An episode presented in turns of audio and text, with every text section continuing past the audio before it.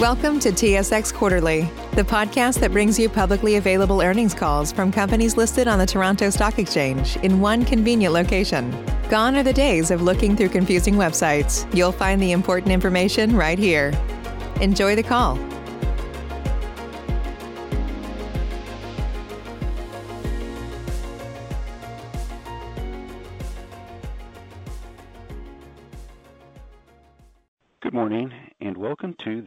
Health Company's fourth quarter earnings call. All participants will be in listen-only mode. Should you need assistance, please signal a conference specialist by pressing the star key followed by zero. After today's presentation, there will be an opportunity to ask questions. Please note this event is being recorded. I'd now like to turn the conference over to Art Shannon. Please go ahead. Thank you very much. Good morning, everyone, and welcome to our fourth quarter and full year 2020 financial results conference call. Participating on today's call are Chairman and Chief Executive Officer, Mr. Joe Papa, and Chief Financial Officer, Mr. Paul Herendeen. In addition to this live webcast, a copy of today's slide presentation and a replay of this conference call will be available on our website under the investor relations section. Before we begin, we'd like to remind you that our presentation today contains forward-looking information. We would ask that you take a moment to read the forward-looking statement legend at the beginning of our presentation as it contains important information. This presentation contains non-GAAP financial measures. For more information about these measures, please refer to slide two of the presentation. Non-GAAP reconciliations can be found in the appendix to the presentation posted on our website. Finally, the financial guidance in this presentation is effective as of today only. It is our policy to generally not update guidance until the following quarter and not to update or affirm guidance other than through broadly disseminated public disclosure. With that, it's my pleasure to turn the call over to Joe. Thank you, Art, and thank you everyone for joining us. Today, I will begin with the 2020 highlights. Paul Herendeen, our CFO, will then review the fourth quarter and full year financial results and discuss our 2021 guidance. I'll then discuss our 2021 strategic focus, which includes executing our business recovery, unleashing growth drivers, and accelerating strategic alternatives to drive shareholder value before opening the line for questions. Let's begin with slide five. In a year with unprecedented business disruption due to COVID, we finished the year strong and outperformed the high end of our latest 2020 guidance by generating revenue that exceeded $8 billion. And most importantly, strong cash flow of over $1 billion helped us to repay approximately $900 million of debt. During the COVID-related downturn, we were focused on executing on our business. We grew market share for key promoted products. We managed operating expenses to optimize 2020 EBITDA. We invested in our pipeline for future growth, and we exited the year with strong momentum carrying us into 2021 and are well-positioned to benefit from recovery-related tailwinds and capitalize on key growth drivers and catalysts while pursuing alternatives to accelerate shareholder value creation. You'll hear more from Paul, but excluding the impact of any potential divestitures we may announce, we are targeting approximately $1 billion of debt paydown in 2021.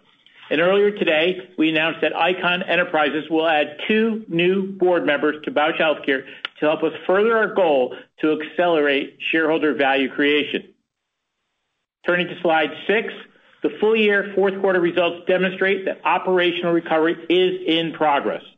After experiencing significant COVID-related declines earlier in 2020, fourth quarter revenues was down only 1% compared to the prior year quarter. I want to call out a few highlights.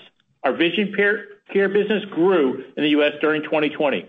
Our eye vitamin franchise continued to drive strong growth, and we launched infused INFUSE SiHy daily lenses in the U.S. and ULTRA ONE DAY in Australia, Hong Kong, and Canada. XIFAXAN quarterly revenue hit a record high of $411 million in the fourth quarter, and reported revenue for XIFAXAN, TRULANCE, and RELISTOR all grew in the 2020 versus last year. Thermage revenue grew by 47% in 2020 compared to 2019, driven by strong demand in China and expansion into other geographies. Thanks to a great Bausch Health team effort in 2020, our supply chain continued to meet demand for all of our customers. We grew market share with our key brands. We managed OpEx to optimize EBITDA, and we generated more than $1.1 billion of cash from operations during 2020. We are seeking to accelerate the spin of B&L, our eye health business, that we believe will unlock shareholder value.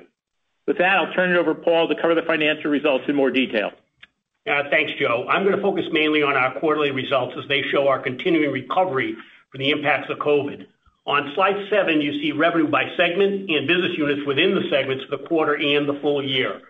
Uh, start with B&L International. You know, overall, the segment was flat on an organic basis versus Q4 2019. The top performer in the segment was the international pharma business, up 12% organically, as that portfolio of products was less impacted by COVID. In fact, certain products in this segment saw increased demand, including Zythrone and our broad-spectrum antiparasitic uh, ivermectin. We saw organic growth in almost all countries and regions led in order by Eastern Europe, Egypt, LATAM, Poland, and Russia. This business was the star of the quarter under challenging circumstances, and the uh, business heads there, including Fernando Zarte, Kate Koo, Amin Wadi, Kees Hyman, Vincenzo Abbruscato, and uh, Muthu Bilgutai, and their leader, Tom Appio, deserve a lot of credit. Next up is the uh, global consumer business. It was down 1% organically. There's a theme across the B&L consumer, B&L vision care, and B&L surgical businesses, and that is that the recovery in the U.S. is coming faster than what we're observing outside the United States. In the consumer uh, segment, the U.S. business was up 3% organically versus Q4 of 2019, while the OUS business was down 2%. Driving growth in the U.S. were our eye vitamins and Lumify. Outside the U.S., resurgences of COVID, the associated impact of social restrictions, and changes in consumer behaviors slowed the recovery in various geographies. Global vision care was down 1% organically, up 5% in the U.S., and down 3% outside the United States.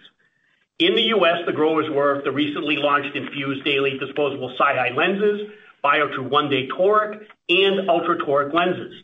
Outside the U.S., it's the same themes as I just described for consumer, recovering from COVID, but at a slower pace than we saw in the U.S.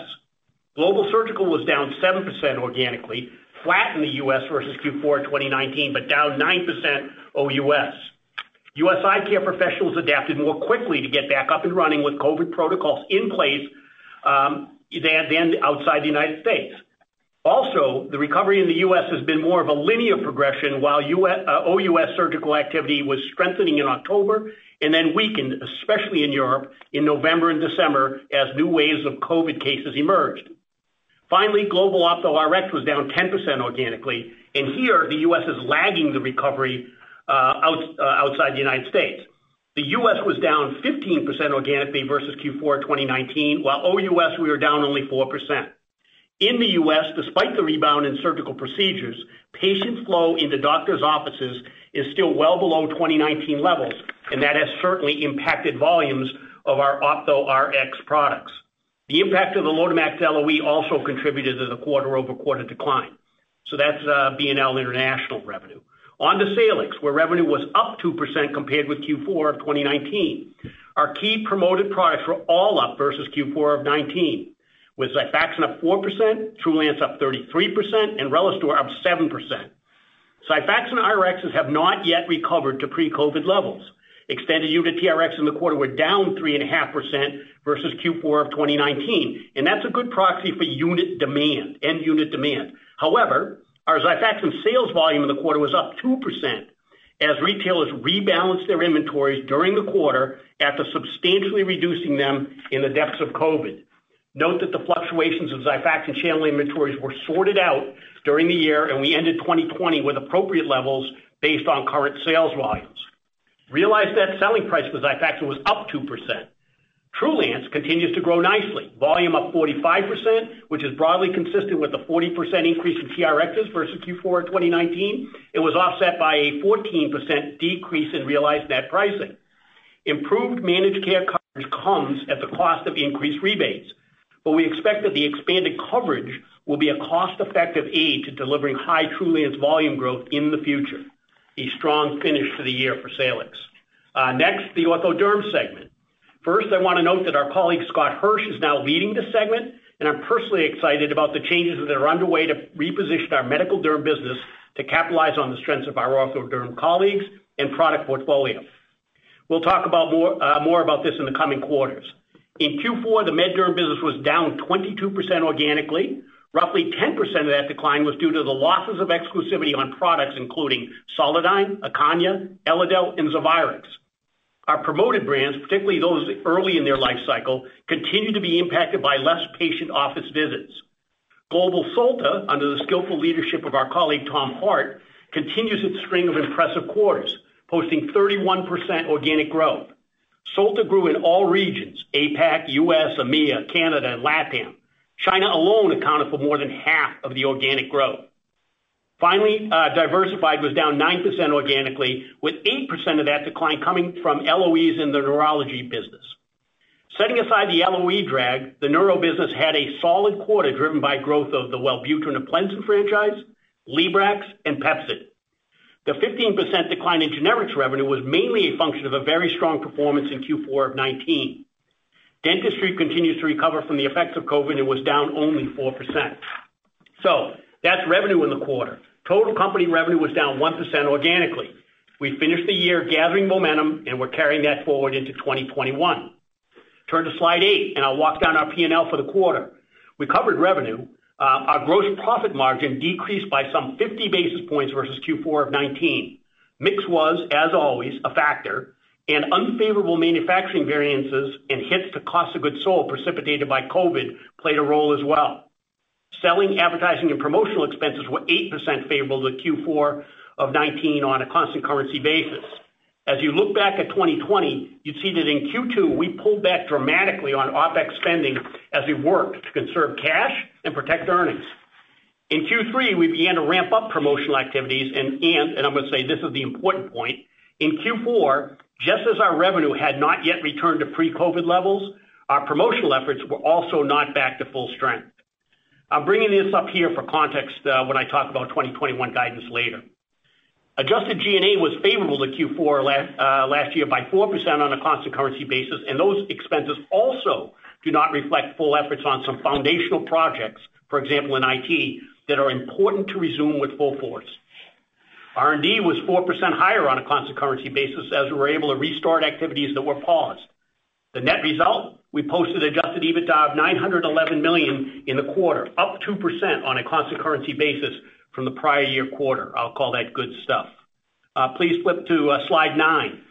Uh, the full year 2020 was so colored by COVID that the comparison versus 2019 is not especially meaningful. But there are some things here worth mentioning. We estimate uh excuse me, we estimate that the COVID impact for the full year at revenue was roughly $740 million. But for COVID, we would have met our original 2020 revenue guidance. But the thing I'm most proud of is that the BHC team was able to react quickly to reduce expenses, conserve cash, and weather the worst of the COVID storm. We prioritized the safety of our colleagues, adapted to find ways to serve patients and our customers, and we were in a state of readiness to get back to driving our business forward as things began to open up. The payoff of these efforts is on slide 10. In Q4, we generated 394 million of cash from operating activities and $1.111 billion for the full year. Those are both on a GAAP basis. Adjusted for the settlement of legacy legal settlements and some separation costs, our cash from ops was 475 million in the quarter and 1.235 billion for the year. Our company is a strong cash generator. We convert a lot of our earnings to cash, in part due to our being a Canadian company. Last quarter, there were some folks that were concerned about our level of cash generation. Yeah, hopefully, our Q4 results put those uh, concerns to rest. As a result of our strong cash generation and efforts to better utilize our cash around the globe, as Joe said, we were able to uh, repay slightly more than 900 million of debt in 2020, and I'll call that pretty good in this year of years. Let's go to slide 11, the balance sheet summary. Total debt uh, at the end of the year was $24.2 billion, I want to point out that the 1.8 billion of cash includes the 1.21 billion to settle the U.S. securities class action. So net usable cash at year-end was some $600 million. On slide 12, you see the schedule of our debt maturities. No maturities or mandatory amortization until 2024. Our active management of our debt complex was an asset for us back in the spring when liquidity concerns were understandably high. That's uh, Q4 in 2020. Let's turn to our guidance for 2021, starting on slide 14. Our guidance calls for revenue between uh, $8.6 billion and $8.8 billion and adjusted EBITDA between $3.4 billion-$3.55 billion. First, to be very clear, our revenue and operating earnings in 2021 could have been quite different but for COVID. We're fortunate to be a diversified company across a number of different businesses and geographies, and each of those businesses have and will recover from the impacts of COVID at different rates. We made great progress in Q3 and Q4 of 2020, but we're not all the way back. We also expect adjusted cash generation uh, uh, generated from operations to be approximately 1.5 billion in 2021, roughly the same as what we generated in 2019. We're targeting uh, approximately $1 billion of debt paydown during the year. On slide 15, we show a bridge from 2020 actual results to our guidance for 2021. I think it's also helpful to look back at the full year 2019 uh, that was undisturbed by COVID. 2019 reported revenue was 8.6 billion, and adjusted EBITDA was $3.571 billion, an adjusted operating margin of 41.5%. At the midpoint of our 2021 guidance ranges, we'd have an operating margin of 40%, 150 basis points less than we posted in 2019. Why? Well, there are three main factors. First, our guidance for gross margin in 2021 of roughly 72% is some 70 basis points less than the 72.7 we saw in 2019. That's due to mix and a bit of a COVID hangover on manufacturing costs that will flow through 2021. Second, our R&D spend in 2019 totaled 471 million, and we're guiding to circa 525 million in 2021. Uh, 54 million more and represents 6% of revenue at the midpoint versus 5.5% in 2019. Finally, our SG&A as a percent of revenue is expected to be higher in 2021 as we reprime the promotional pump to drive our revenue to recapture our pre-COVID revenue growth trajectory. I want to point out that our guidance of 2.6 billion for SG&A is a big increase versus 2020, but if you compare it back to 2019, the 2.6 billion represents roughly 2% growth per annum off of what we would submit was a tightly managed year. Finally, I call your attention to the expected growth drag on 2021 revenue and profit from LOE assets. We're looking at a roughly $105 million drag on revenue in 2021. This is substantially less than we've had to overcome in prior years. In 2016, our company was facing a mountain of LOEs coming at us in the condensed timeframe, we started disclosing the expected impacts to you so you could follow along. Obviously, this made it more difficult for us to post growth. In the last three years, the growth drag ranged from $290 million-$360 million. The great news is that the impact of the bolus of LOEs has dramatically declined, and importantly, looking out over the next five years, LOEs will be quite manageable. The LOEs have been a long road for us, but this governor on our growth is mostly behind us. Back to you, Joe. Thank you, Paul.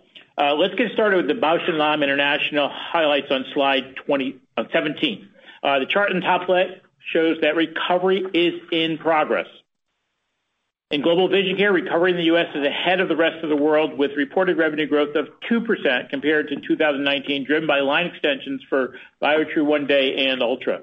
In global consumer, despite the pandemic, our eye vitamin franchises and LUMIFY grew organically. Both revenue and procedures in global surgical are approaching pre-pandemic levels, and we expect delayed cataract surgeries from 2020 to create a tailwind for 2021 and beyond. VYZULTA TRx grew by more than 40% in 2020 compared to last year. Finally, as Paul mentioned, international Rx was a standout with strong organic revenue growth of 6% compared to last year. You can see the strong signs that recovery is in progress from the charts on slide number 18. Starting on the top left, field consumption for U.S. vision care shows recovery in progress for the last seven months.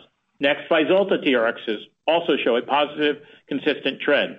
LUMIFY recovery has been in progress since April of 2020. And Finally, Stellaris Elite procedures in the U.S. and international surgical revenues are now similar to pre-COVID levels. Growing market share was our focus during the COVID downturn, and on slide 19, we show the market share gains we achieved. VYZULTA is up 40 basis points. LOTEMAX SM is up 160 basis points, and PROLENSA is up 180 basis points. On the bottom left, we show the strong positive trend in market share for our intraocular lenses in the U.S. And finally, on the bottom right, U.S. consumers also gaining share in key segments. Moving now to slide 20. INFUSE is our daily SiHy lens, which was launched in the U.S. in August. It's a significant opportunity. We estimate the U.S. market for these lenses will grow from $1 billion today to approximately $3 billion in 2030. The global opportunity is also significant, as we expect global revenue for Bausch + Lomb SiHy daily lenses to exceed $250 million. We paired INFUSE with osmoprotectants and electrolytes, and we are encouraged by the results. The lens is doing exceptionally well with patients who experience contact lens dryness. We have great results from a recent online survey on page 20. 94% of patients agree that INFUSE helps keep contact lens from feeling dry. This data supports that INFUSE addresses one of the big issues in the SiHy daily market, and we believe these lenses will be an important growth driver. Let's turn to Salix on slide number 21. With organic revenue growth of 2% in the fourth quarter versus last year, we are seeing clear signs that recovery is in progress. Let's start with our largest product, XIFAXAN. As I mentioned earlier, XIFAXAN TRXs grew sequentially by 2% compared to the third quarter of 2020. TRULANCE TRXs grew by 47% in 2020 compared to the overall market growth of about 6%.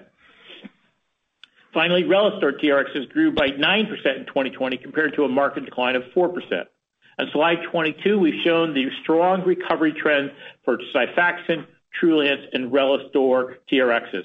On slide 23, we show the GI market share gains we achieved relative to last year. In terms of TRX market share, XIFAXAN is up 80 basis points, TRULANCE is up 170 basis points, and RELISTOR is up 160 basis points. One additional point to note on TRULANCE. New Rx market share also increased from 5.5% at the time of the acquisition by Bausch Health in March of 2019 to 12.1% New Rx share in December 2020. We believe this is a great leading indicator for future TRULANCE TRX per share gains. Now on to Ortho Dermatologics on slide 24. A few highlights to note. Notwithstanding the impact of COVID, Solta had a great 2020. Thermage reported revenue grew by 47% in 2020 compared to last year, which was driven by China and expansion into new geographies. We expect the aesthetics market to continue to grow, driven by the new Zoom culture and by consumers who have the ability to invest in self-care. 2021 growth catalysts include continued market penetration in China and the U.S., as well as geographic expansion into Europe. Another growth catalyst is the U.S. launch of Solta's Clear and + Brilliant Touch Laser, a treatment that can help prevent the worsening of fine lines and wrinkles. JUBLIA also grew in 2020 compared to last year, with reported revenue up 3% and TRX growth of 18% compared to a flat market. Finally, our psoriasis products. We believe there is much more to do here, but to be clear, DUOBRII and SILIQ both grew substantially in 2020 versus last year. DUOBRII TRXs grew 53% compared to 5% market, and SILIQ reported revenue grew by 39%. The charts on slide 25 show the recovery in Ortho Dermatologics. Thermage revenue had a great performance in 2020. It benefited from the increased demand for aesthetics. The JUBLIA TRX trends showed solid recovery since April of 2020. Lastly, DUOBRII TRXs began to recover over the summer. We highlight the gains in TRX market share we were able to achieve for key promoted brands. DUOBRII up 40 basis points, JUBLIA up 140 basis points, and ANEXTYD up 70 basis points. Turning now to slide number 27. We have identified the key growth drivers for our business in 2021 and beyond. First, we expect a ramp-up in additional approvals for the SiHy daily lenses. We've now launched these lenses in Japan, U.S., Hong Kong, Australia, and Canada, and we anticipate launching in Europe over the next year. Next, we expect a tailwind going into 2021 from a backlog of cataract surgeries that were delayed in 2020 due to COVID. In the U.S., we estimate that about 650,000 cataract surgeries, or roughly 16%, were delayed in 2020. While outside the U.S., we estimate that approximately 20% of the surgeries were delayed, creating a potential tailwind for 2021 and beyond. And we are expanding the sales force of the Thermage franchise into Europe. And finally, given the momentum which we head into the year, we expect to see strong performances in recovery of leading brands, including Xifaxan, Ultra, PreserVision, Lumify, and Vyzulta. We also have a number of near-term catalysts and upcoming R&D pipeline, which is outlined on slide number 28. We expect to initiate a phase II trial for amiselimod, our S1P modulator, for patients with mild to moderate ulcerative colitis. We expect a readout of phase III results for NOV03, an investigational treatment for dry eye disease. We've also published the NOV03 phase II data for dry eye disease, and the data is outstanding and importantly met all of the primary endpoints. We're also making progress with our rifaximin life cycle programs.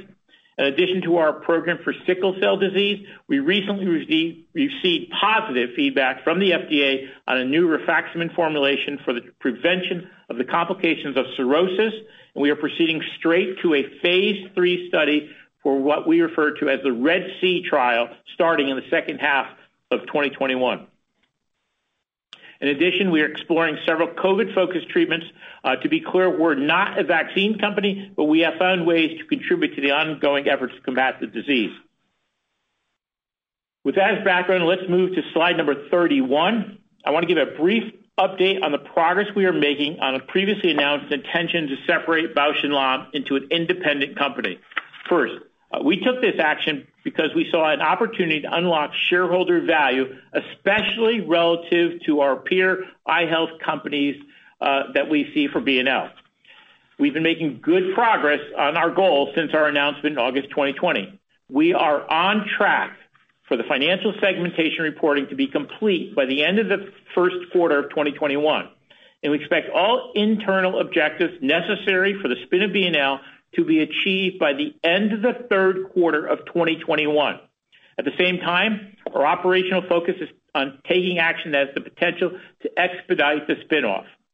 As I mentioned in 2020, when we hired strategic advisors, we also received a number of inbound calls expressing interest in our great businesses and creative ways to unlock value for all of our stakeholders, which may include divestments. As we have previously stated, improving our leverage ratio continues to be a priority, and we are focused on that. We are planning to increase our EBITDA, as Paul mentioned, which will increase cash, decrease debt, and decrease leverage. We also believe that improving working capital too will also help us to decrease debt.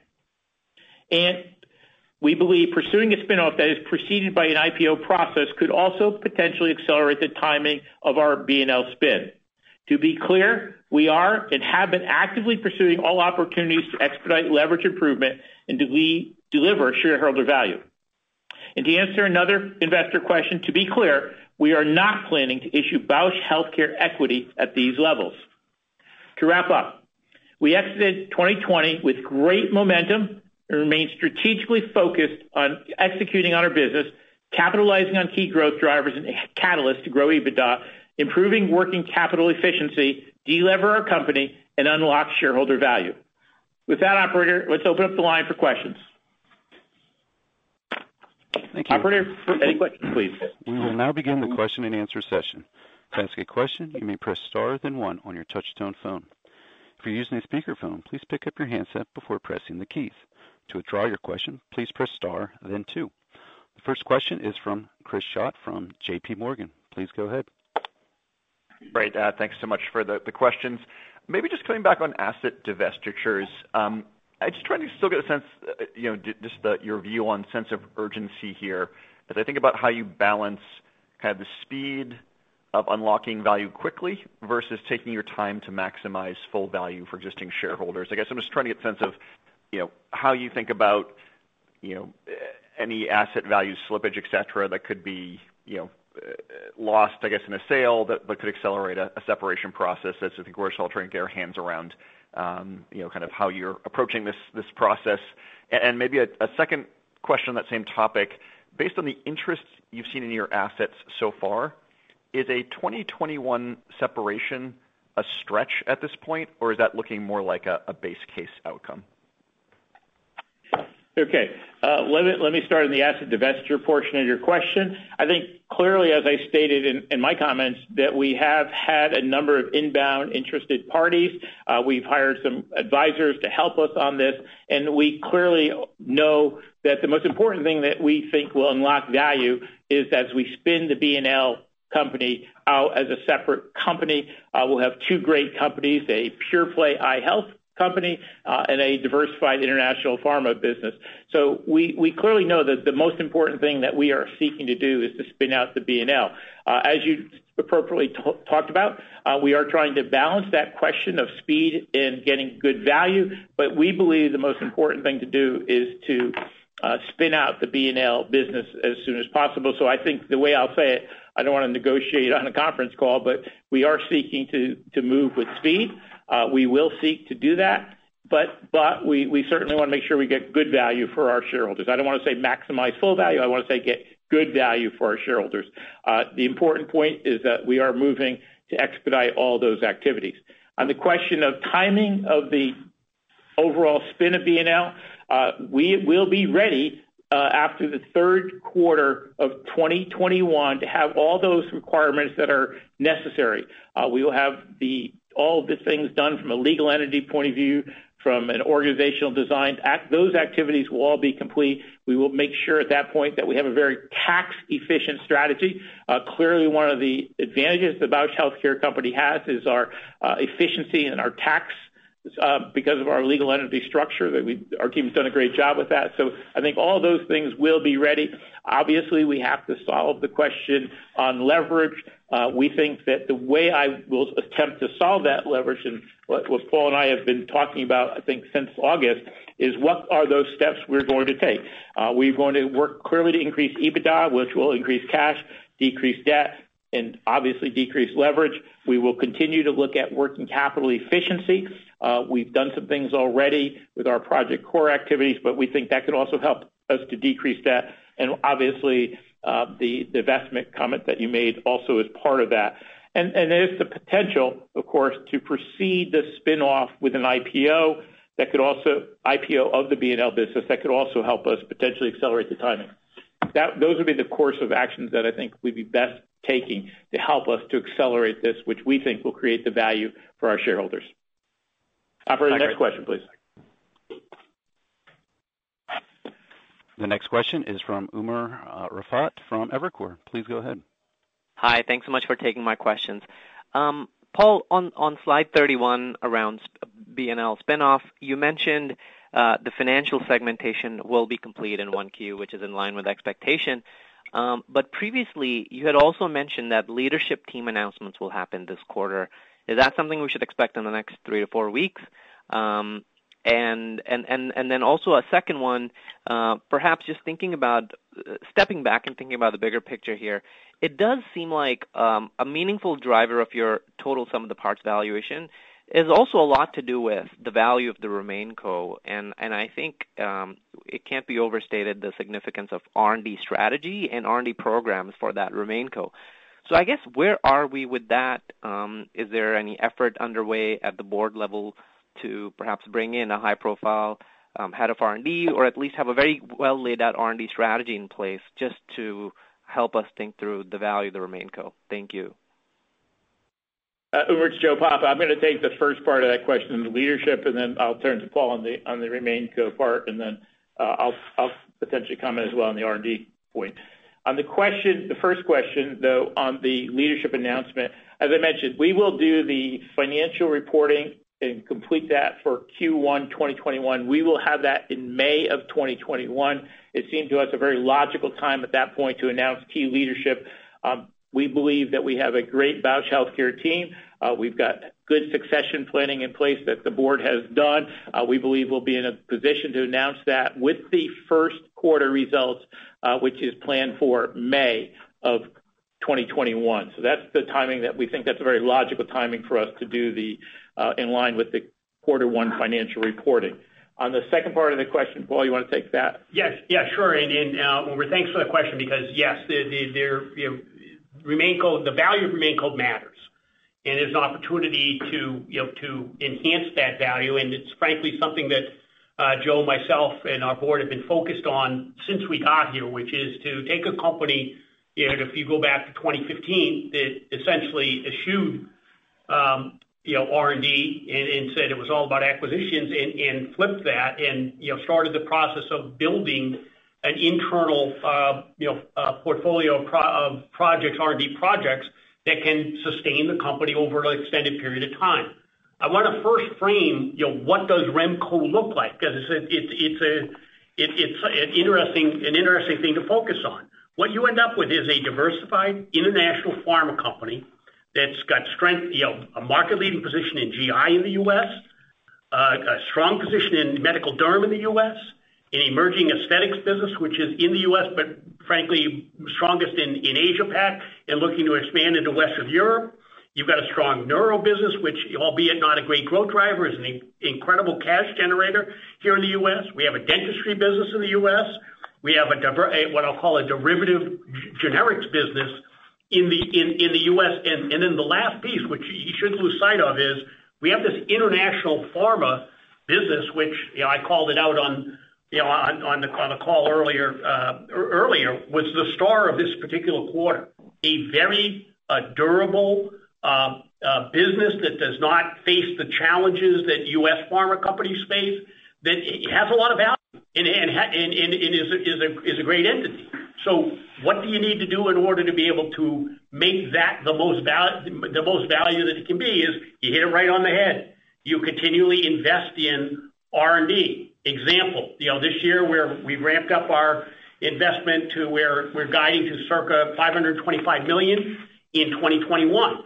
Internally and at the board level, you know, we focus greatly on ways to ensure that our GI business uh, you know, has has prospects of managing through a pretty much date certain uh, LOE of XIFAXAN in early 2028. You know, The projects are outlined. Joe went through them. I'm not going to use the time here to repeat them, but you know, Joe went through and talked about a couple of those projects. Now, I will tell you, we look constantly to add to that portfolio, whether it's in GI, whether it's in derm, whether it's in neuro or any other business. You know, it's interestingly, the where we've had our most success in fleshing out a portfolio over the last, call it 24 months, has been in our Ophtho Rx business that's part of SpinCo. That it wasn't that we were focused solely on trying to do deals in Ophtho Rx, but that was certainly an area where we knew we had been under-invested for many years and needed to reprime that. Uh, I can't use that analogy again. It's like we needed to restart uh, investment and build out that portfolio so that we had a credible and valuable portfolio in Ophtho Rx. Our team did, I think, a great job of doing that. It wasn't that we weren't focused on the same things in GI, uh, for example. It was that those were the transactions that were Uh, available to us that that were um, in our wheelhouse that we could go ahead and close. We expect that we'll have that same sort of success in each of the other parts of RemCo um that that I that I just described to you. It's it's not a process that's done, but I will tell you that internally, it's a h it's a high focus area, and we've made a lot of progress uh, since the days of uh, 2015. I'll stop there. Umer, maybe just a couple other comments on the R&D programs. I think we've got some great news that came out, and it's in our earnings deck, that what we're thinking about on that rifaximin reformulations and the next generation programs. Obviously, we believe the sickle cell is first and foremost a great opportunity for rifaximin uh, because of the efficacy we've seen with a product that has a relatively clean safety profile for these patients who have uh, sickle cell disease. Beyond that, we also got great news from the FDA. Uh, we now have a rifaximin lifecycle program for next generation that looks at the prevention of cirrhosis complications, uh, and we are proceeding directly to a phase III trial this year. We think that's great news for the opportunity in front of us to reduce the problems of cirrhosis with patients who have, um, unfortunately, hepatic issues. Beyond that, uh, we think we've demonstrated great results with TRULANCE. Uh, we think that clearly is another important part of the next generation. Uh we talked about what it's done this year. That's obviously significant. But I'll give you one other insight.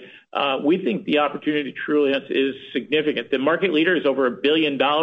And we've got in one example where we had a direct ability to get a good market Uh, access position. Uh, we've moved now from being about a 10%, 11% share of the new Rx's to be the uh, market leader in one customer. Now, admittedly, that's only one customer, but that's certainly the example that we think we can look at to grow Trulance from where it is today to be certainly several hundreds of millions of dollars as an opportunity, just in terms of what we're doing for that development with Trulance. So I do think there's great things there. As I mentioned, we also did the amiselimod S1P modulator phase II trial, which will start in the first half of the year. So we think we've got a number of things underway for the uh, business, especially in the Salix next generation opportunities. Operator, let's take the next call, please. Yep. Next question is from David Amsellem from Piper Sandler. Please go ahead. Thanks. I wanted to focus just on the Salix business, and in particular, I'm still struggling to understand you know, why the XIFAXAN has been you know, relatively weak um, in the context of, well, you look at Trulance, which has done quite well.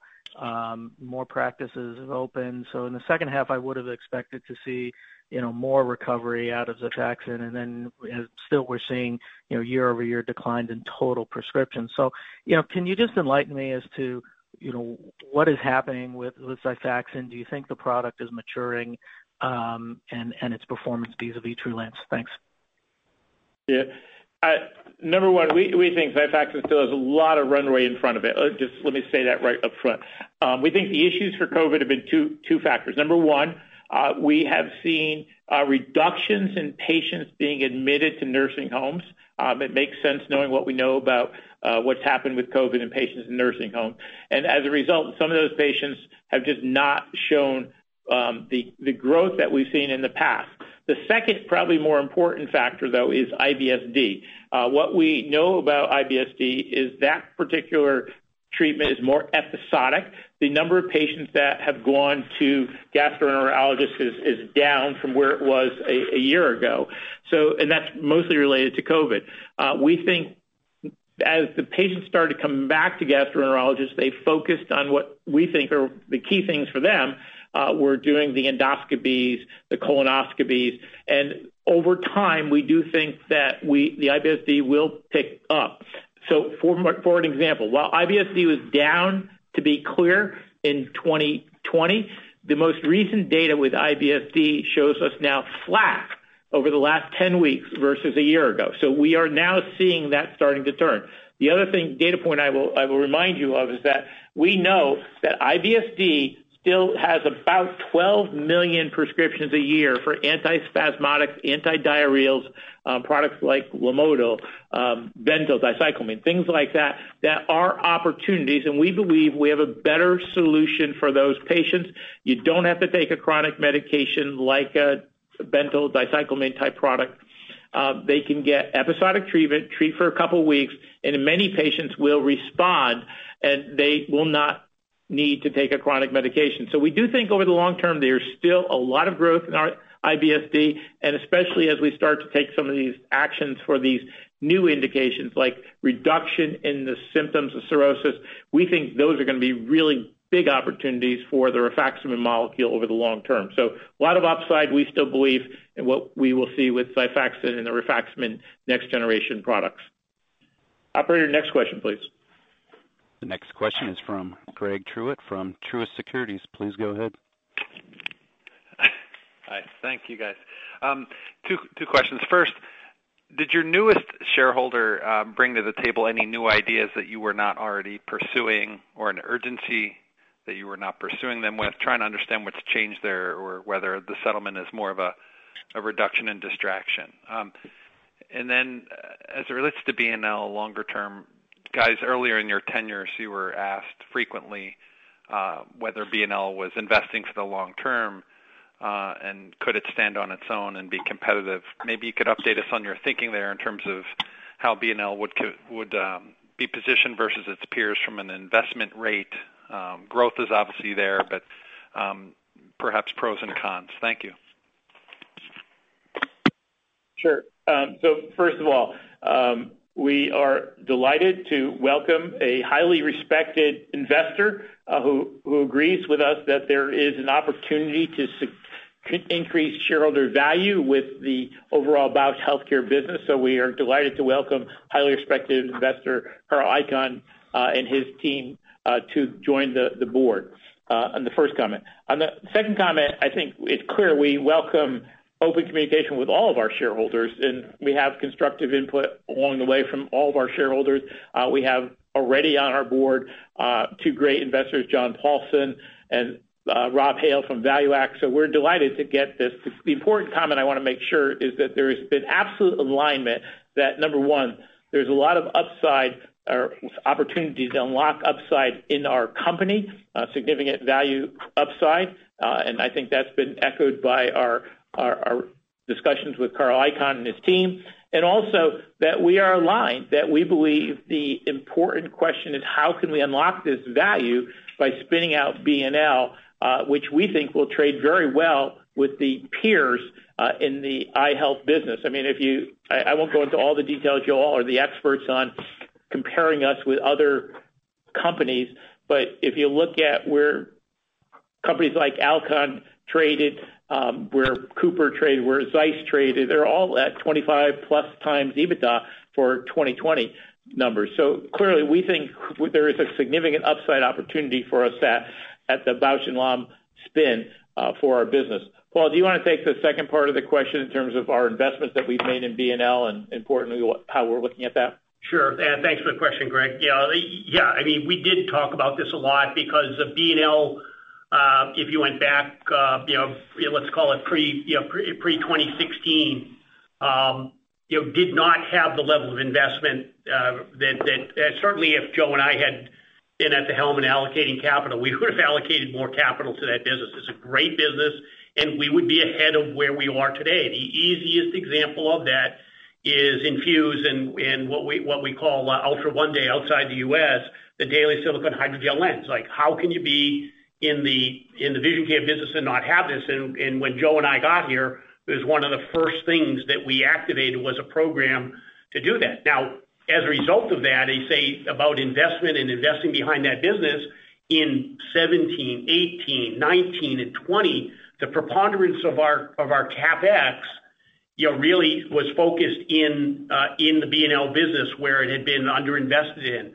I liken it, you know, the CapEx in B&L to investment in investment in R&D.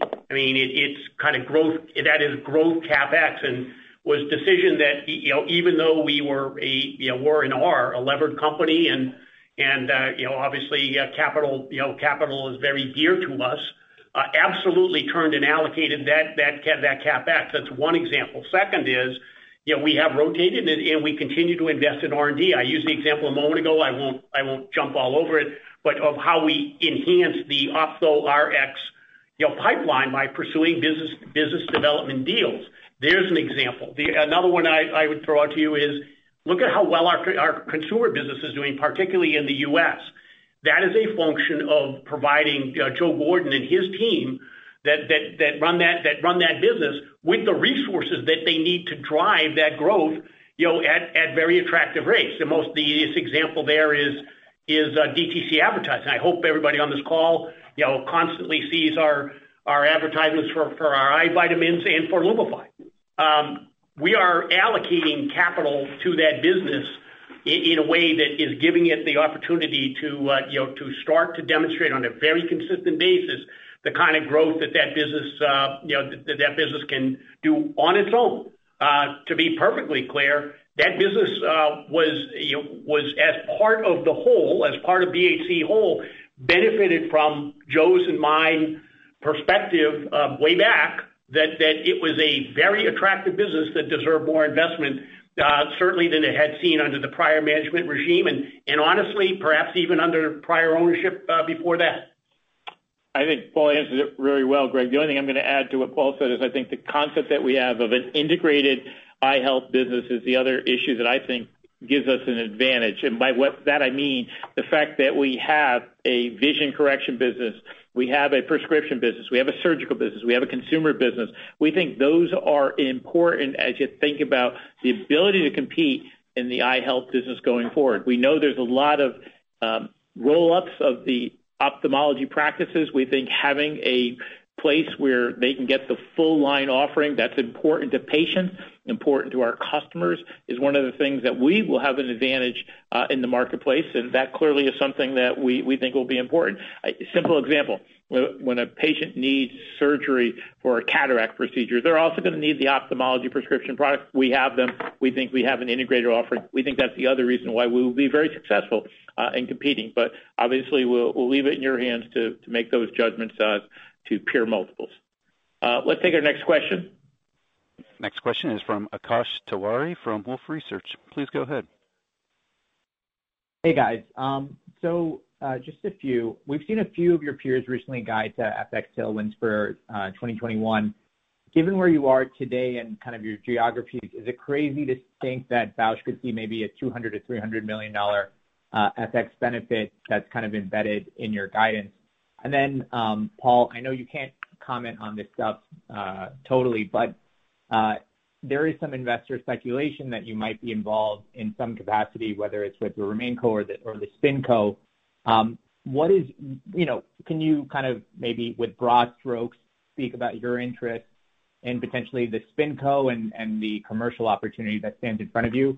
And then just lastly, uh on your on slide 20, you noted that B&L SiHy dailies are expected to exceed 250 million in sales. Is that a peak number or is that for 2021? Thanks. Um, let me take that last question first because I think I can answer that very quickly. Yeah, sure. Paul, you take the FX. Yep. Um, on the question of the SiHy dailies, to be clear, uh, that is an opportunity that we believe it can exceed uh, peak sales numbers of over $250 million, to be clear. That is not a number for 2021, to be clear.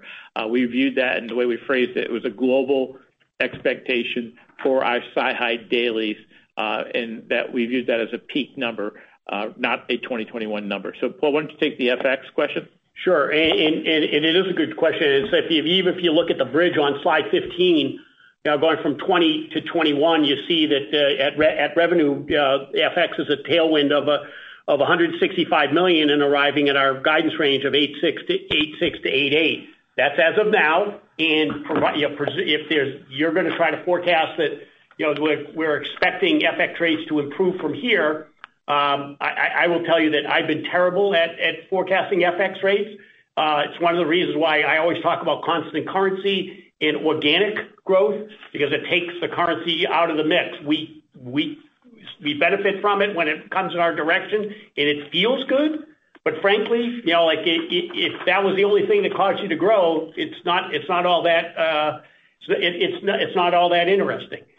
We always call it out and always try to isolate it for you, and we'll even isolate it for you uh, in May uh, when we when we report our first quarter, and again in August when we report our second and show you how it changed from, you know, from where we were uh, prior. Um, I'm I'm going to hope that hope that uh currency moves in our direction because it feels good. But from a constant currency or organic basis, uh, not how we measure ourselves. We we measure ourselves constant currency and organic uh to get back to what did we do versus uh, the serendipity of how did uh, FX rates go around the globe. The second question you asked around, you know, it's kind of like, are you interested in RemainCo?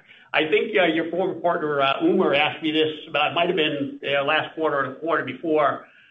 You probably heard it in my in my response to thinking about REMCO. That is a very attractive business.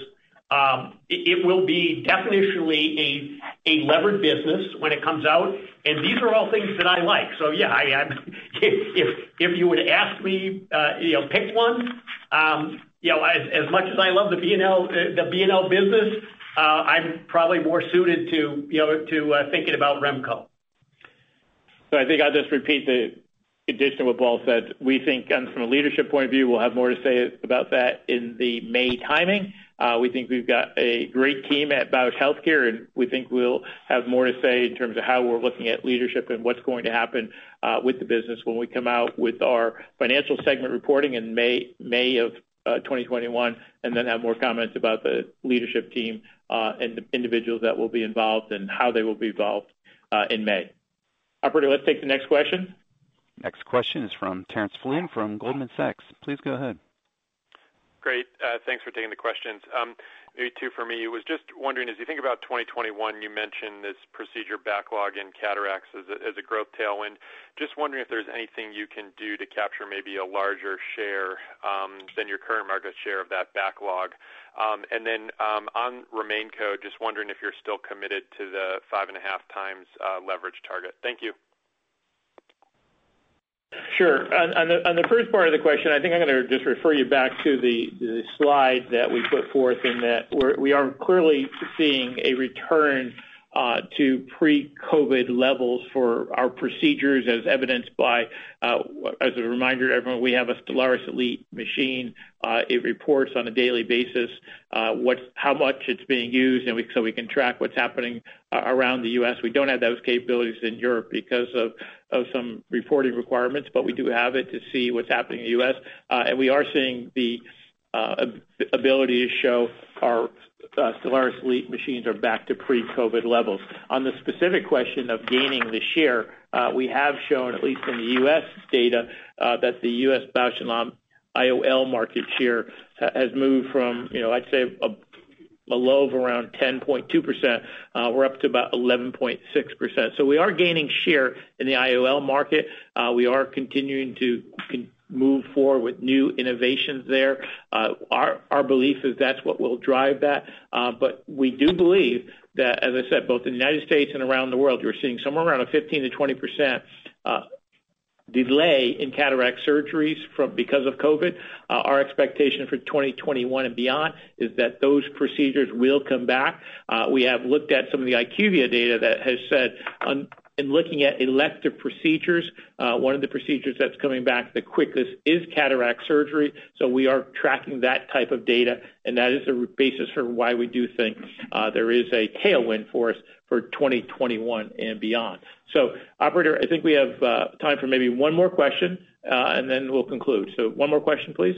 Okay. Next question is from Doug Miehm from RBC Capital Markets. Please go ahead. Yeah. Thank you. Um, so just on the the debt. So, uh, um, you'd indicated that you were going to go out perhaps at 4x and 5.5x for the individual businesses.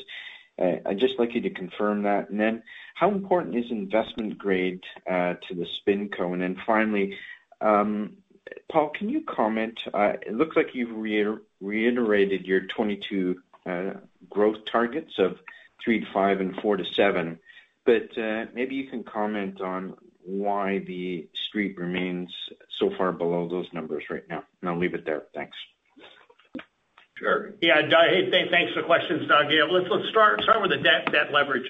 So uh, I'm going to take this in order. First, we're to be ready to go, as Joe said, operationally with the things that we need to do internally in order to be able to go here uh, by the end of Q3 of this year. Our primary commitment is to unlocking shareholder value. And frankly, the leverage of the entities will be an outcome of that work to determine what's the best path forward. Uh the value of RemainCo is is important to the equation. And frankly, the way you described it, is it important to be investment grade for for SpinCo?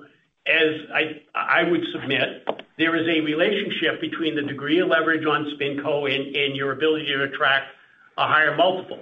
If you were to lever up SpinCo to a high level, it's unlikely that you would get the right EV multiple in order to unlock unlock that value.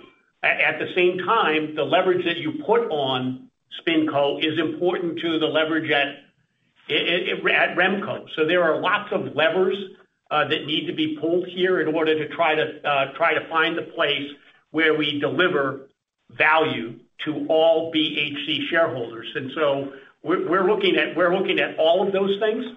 Um and it is something that that there are an endless uh there are an endless array of alternatives here, and we will be ready to execute on that spin operationally in 2021 and move forward uh, as expeditiously as possible in order to unlock value.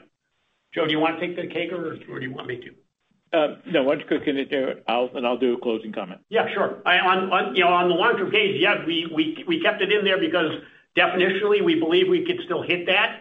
Um, I said in my remarks uh, regarding our guidance for 2021, and to be triple clear, we would be ahead of this Uh, unquestionably, my mind anyway, uh, in 2021 from both a revenue and profitability standpoint, you know, you know, but for COVID. We are not in 2021 fully recovered from COVID, but as we regain that, we think we have every ability to still uh, produce the results within the ranges that were articulated by that, the k long term CAGR guidance. I'll stop there, Joe. Thank you Thank you for the comments, Paul. I agree with what Paul said. And I oh, just let me say in closing, thank you everyone for joining us today. Uh, I would just quickly summarize by saying we exited 2020 with great momentum, and we remain strategically focused on executing on the business, capitalizing on the key growth drivers and catalysts to grow EBITDA. We want to continue to improve working capital efficiency, de-lever our company, and importantly, unlock shareholder value with the spin of the B&L business. So thank you for joining us. I look forward to having further conversation with everyone in the near future. Have a great day, everyone. The conference is now concluded. Thank you for attending today's presentation. You may now disconnect.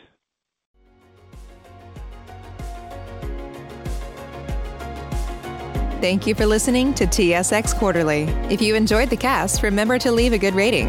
And remember, for any additional inquiries, please consult the company's investor relations section on their website. See you next time.